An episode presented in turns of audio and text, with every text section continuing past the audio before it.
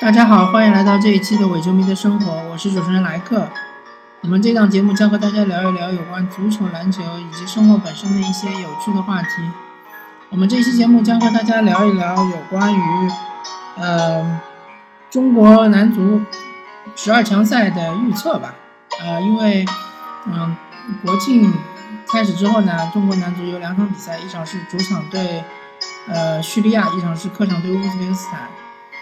嗯，这两场比赛其实说起来，嗯，比对韩国和对伊朗的比赛更难踢，因为对韩国和伊朗呢很简单，呃，我们的这个战术就是死守，然后呢有机会就打反击，或者说高洪波其实呃有有一些比较创新的想法，就是说他是。先守六十分钟到七十分钟，然后最后二十分钟，呃，凭借体力的优势，呃，来一波这个高位逼抢，然后想办法就是通过就地反抢，通过半场反抢来，呃，一口吃掉对手。这一招呢，其实在对伊朗和对韩国的比赛都发挥了不错的效果，呃。特别是对韩国，因为零比三落后之后能两连扳两球，确实是非常的提士气。虽然说最后的结果没什么区别，零比三也是零分，二比三也是零分，但是呃，这个是对于球队和球员自信心是非常好的提高。那么对于伊朗这场比赛呢，其实呃可以说是五五开对半开吧，毕竟伊朗队他是经验非常丰富。虽然说他下半场最后二十分钟或者最后三十分钟的时候。体能确实是出现了一定的枯竭，但是他用这个控球控制的打法，很好的就是缓解了这一段时间他自己的体能的瓶颈。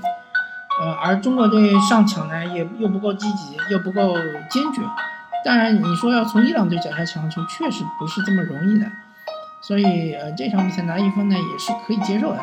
然后后面两场呢确实是有难度，因为，呃，现在国内的舆论有一种。有一种这个方向，就是认为中国队在呃我们小组里面是可能可以排到第三、第四的，甚至于是应该要争一争第一、第二的。呃，我个人认为我们的实力来说肯定是达不到这个水平的。客观来说的话，你要说如果超水平发挥，那就没什么好说的了，对吧？超水平发挥可能会击败任何球队。所以说，嗯。我是希望高洪波还是坚持他之前的这种踢法。我不管你踢五三二也好，或者踢四四二也好，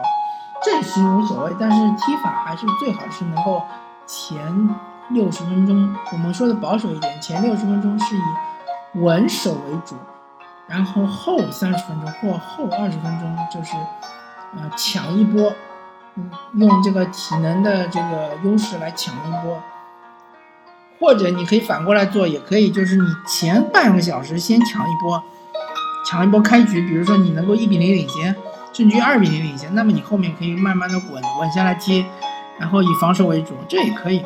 反正就是说，与我们的水平是没有办法做到全场压制对手，不管你的对手是叙利亚也好，或者你的对手是乌兹别克斯坦也好，或者说不管你是主场也好，还是客场也好。我认为以我们的实力都没有办法做到九十分钟全场压制，然后围攻什么一场比赛踢个二十几脚射门，你以为你是踢香港队？所以说，呃，战术还是要对头，还是要呃摆清自己的位置，呃，也不能够就是被被国内的舆论冲昏了头脑。当然，我们的战略上来说，还是希望能够抢更多的分，对吧？这两场比赛，呃，当然拿六分是最好，如果拿四分也是不错的。如果你只能拿到三分，那当然是呃有点失望的。如果你三分也拿不到，你只能拿一分，那是非常失望的。但是如果呃你只拿两分的话，就是说我的意思说两场都打平的话，其实也还可以。呃，但是呢，就是说。嗯，要拿分的话，可能就要靠锋线队员的发挥了。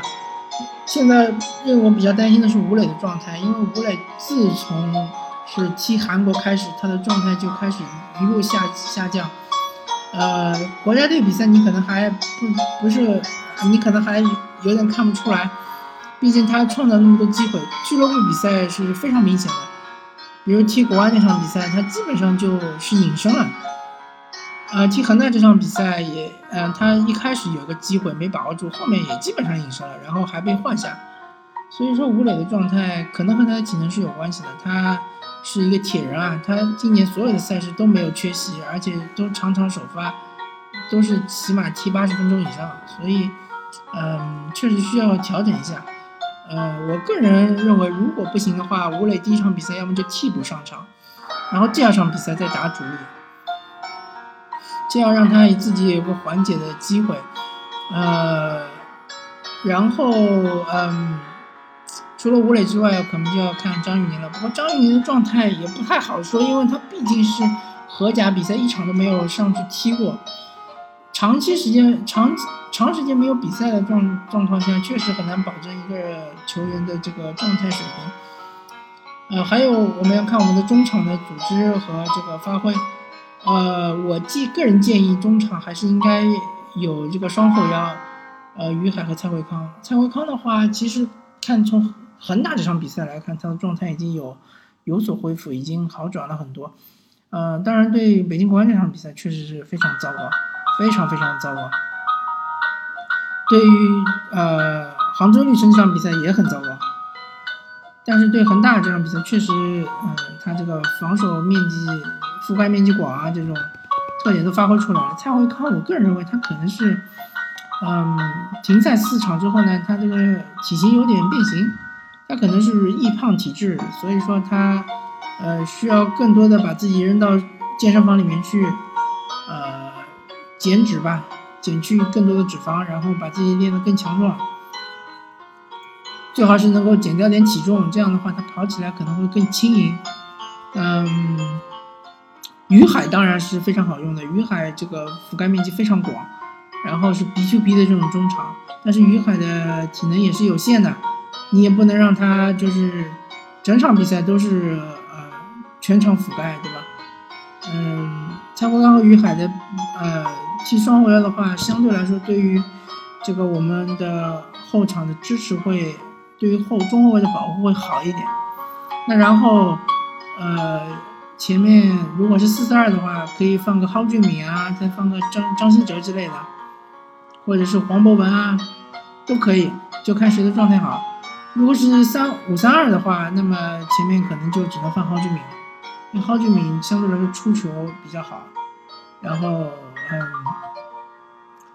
前场能带住球，能控住球。但是五三二的话，我们要求我们的边后卫真的是要积极压上，啊，当然。不能两个两条边都压上，可能是呃一条边先压上，另外一条边就先守，或者说可以再压上一个中后卫，因为毕竟现在一般来说不太会有球队是踢双前锋的，一般都是单前锋，呃，所以说中后卫不需要这么多人，那么就可以同时压上一个中后卫，或者说压上一个后腰，不管怎么怎么样吧，反正进攻的时候是要有变化的，防守的时候，当然。五后卫是应该是没什么问题的，还有我比较担心的是我们的定位球防守，因为我们看乌乌兹别克斯坦的话，他其实进了好几个定位球，所以他定位球的实力还是很强的。呃，我们的定位球防守身高来说的话，于海和呃于海还是可以的，张琳芃还可以，蔡慧刚还可以，呃冯潇霆还可以，但其他的人可能身高上面就有有有。一些缺陷，嗯，反正，啊啊，那个无锡，我我不知道这一场能不能上，好像好像上一场是受伤了还是怎么样，反正呃，希望国家队能够好好踢吧，能够最好是拿六分，拿六分的话，我们的这个处于的位置就会比较有利。最起码我们会处在我我相信我们会处在第三的位置，呃，如果运气好一点的话，可说不定可以处在第二个位置。嗯，祝福国家队吧，呃，我也希望吴磊的状态能够提升，能够在国家队打破进球荒。呃，嗯，也希望高洪波好运吧。如果这两场比赛踢好的话，可能会被为后面的比赛打下很好的基础。呃，之后我们应该是会去踢卡塔尔，卡塔尔也不太好踢，特别是卡塔尔的客场确实嗯不好踢。嗯，反正嗯，希望我们的小伙子表现的好一点吧。但是即使你们两场比赛都输的话，我觉得也不是特别的意外。呃，也没有必要太过苛责，因为毕竟这个十强赛啊，十二强赛。这个资格就是我们争取过来的嘛，就是拼尽全力再加上运气争取过来的。所以说，呃，大家能在这个比赛里面好好的，呃，看清我们和真正亚洲顶尖球队的差距，然后好好的再提高自己的能力，也是一个呃很好的一种机会吧，也是一个个人觉得也是嗯不错的，嗯，也也不算是嗯。